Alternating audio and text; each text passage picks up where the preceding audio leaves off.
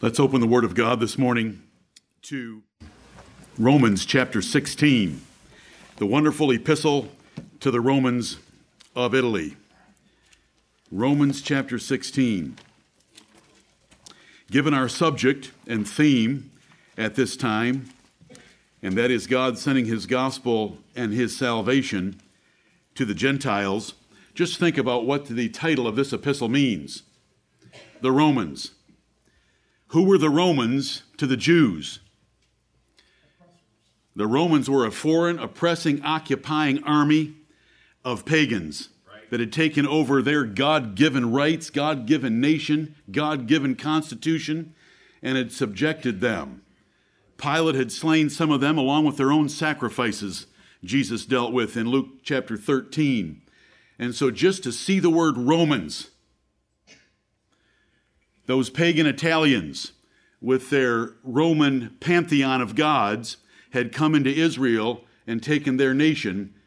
But here is a Jew wanting to visit Rome to preach the gospel to them.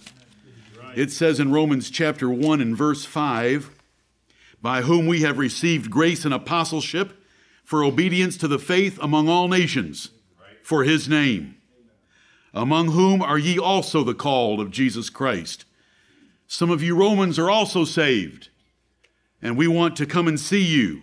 And Paul says in verses 8 through 11 or so that he wanted to make a, a trip and a journey that he might come and see the Roman church. And so there's a Jew with an occupying Roman army in his home country, but he wants to go to Italy and preach to the Romans. That is the change that took place. That is hard to comprehend and fathom. Right. If you're thinking with me this morning to want to go preach the gospel to your enemies. But here's the commission, and here's the charge that brought the gospel to us. If Paul could preach to Romans, we shouldn't be surprised that we have heard the joyful sound ourselves right. of the gospel of Jesus Christ. Romans chapter 16 at verse 24. This is his ordinary salutation in every one of his epistles. The grace of our Lord Jesus Christ be with you all. Amen. That is how Paul's epistles close. But he had a PS on this one. Now to him that is of power to establish you according to my gospel and the preaching of Jesus Christ, according to the revelation of the mystery, which was kept secret since the world began, but now is made manifest, Amen. and by the scriptures of the prophets according to the commandment of the everlasting God, made known to all nations for the obedience of faith. To God only wise be glory through Jesus Christ forever. Amen. Amen. What wonderful verses. Now to him, we want to give glory to God today in verse 25 that has the power. All the power is with God. We have none ourselves and he's got power to establish us and secure us according to the Paul's gospel. We can live it. We can obey Paul's gospel and the preaching of Jesus Christ according to the revelation of the mystery. For 4,000 years, God had only dealt with the patriarchs and with Israel, but now he was opening it up worldwide. It had been a mystery, but was now being preached to the Gentiles according to the prophets but though it had been kept secret since the world began, there in verse 25, but it's now made manifest. It's clearly and obviously for us Gentiles as well, and by the scriptures of the prophets which foretold this as early as Genesis chapter 12. We are told that we would hear the gospel. Genesis 12. Because God said to Abraham, In thy seed shall all the families of the earth be blessed. And the reason our families are blessed, and the families of the Americans, and the families of the Gentiles, is because of Genesis 12 3. And that blessing is not because we sell F 15s to Israel and the Middle East. That blessing is explained perfectly in Galatians chapter 3 and verse 8 yes. that the gospel of justification by faith is preached throughout the world to us but now is made manifest and by the scriptures of the prophets according to the commandment of the everlasting God. Our God is the everlasting God, and He makes commandments, and one of His commandments is for the gospel to be preached even to us, made known to all nations for the obedience of faith. Faith obeys. And this is the power of God that changed Gentile lives, changed our lives to obey the gospel to this God, this everlasting God that has all the power, the only wise God, be glory through Jesus Christ forever. Amen. And amen. Let us pray.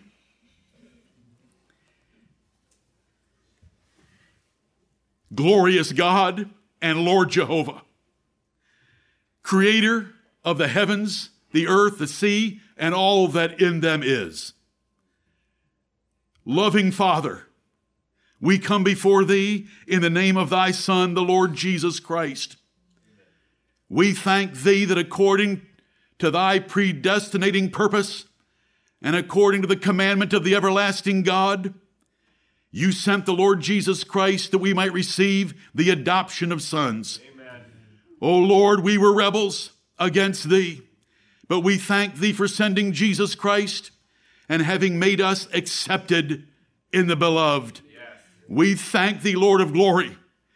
We do not deserve these blessings, but we praise thee, O Lord, for doing so toward us. Heavenly Father, we thank thee for the power by which Jesus Christ, who said, All power is given unto me in heaven and in earth, go ye therefore we thank thee, Lord of glory, that you sent the greatest preachers into the world with the greatest and most mightiest miracles that we Gentiles might believe the gospel. We thank thee for the apostle Paul. We thank thee that you took Saul of Tarsus and separated him from his mother's womb to be an apostle of the Lord Jesus Christ. And you prepared him, protected him, provided for him, and prospered him to preach throughout the Roman Empire. We thank thee for this. Heavenly Father, we thank thee that we have heard the joyful sound. If you had not called us out by your grace, and if you had not sent beautiful feet to preach the gospel of peace to us, we'd be lighting incense sticks this morning to Buddha. We'd be entering some Hindu shrine or bathing in the filthy Ganges. We'd be making a trip to Mecca to look at a meteorite and think that we have done something special. We thank thee, Lord of glory, for sending your gospel to us. And this day we have assembled in thy house to worship thee and to thank thee for the gift of thy Son and to embrace him in our hearts and with our singing, our praying, and our fellowship together. We thank thee that we are the blood bought sons of God. O Lord, we bless and praise your holy name. We would be hopeless without thee. Our condition this morning, if it had not been for your grace and for your gospel, would be unbelievably hopeless. We would be miserable. We would be lost without God and without hope in the world. But we thank thee. Now, Heavenly Father, bless all your servants in every place that call upon thee in sincerity and in truth. Bless them by your Holy Spirit to open the Word of God and to declare the truth of the gospel to the Gentiles before them.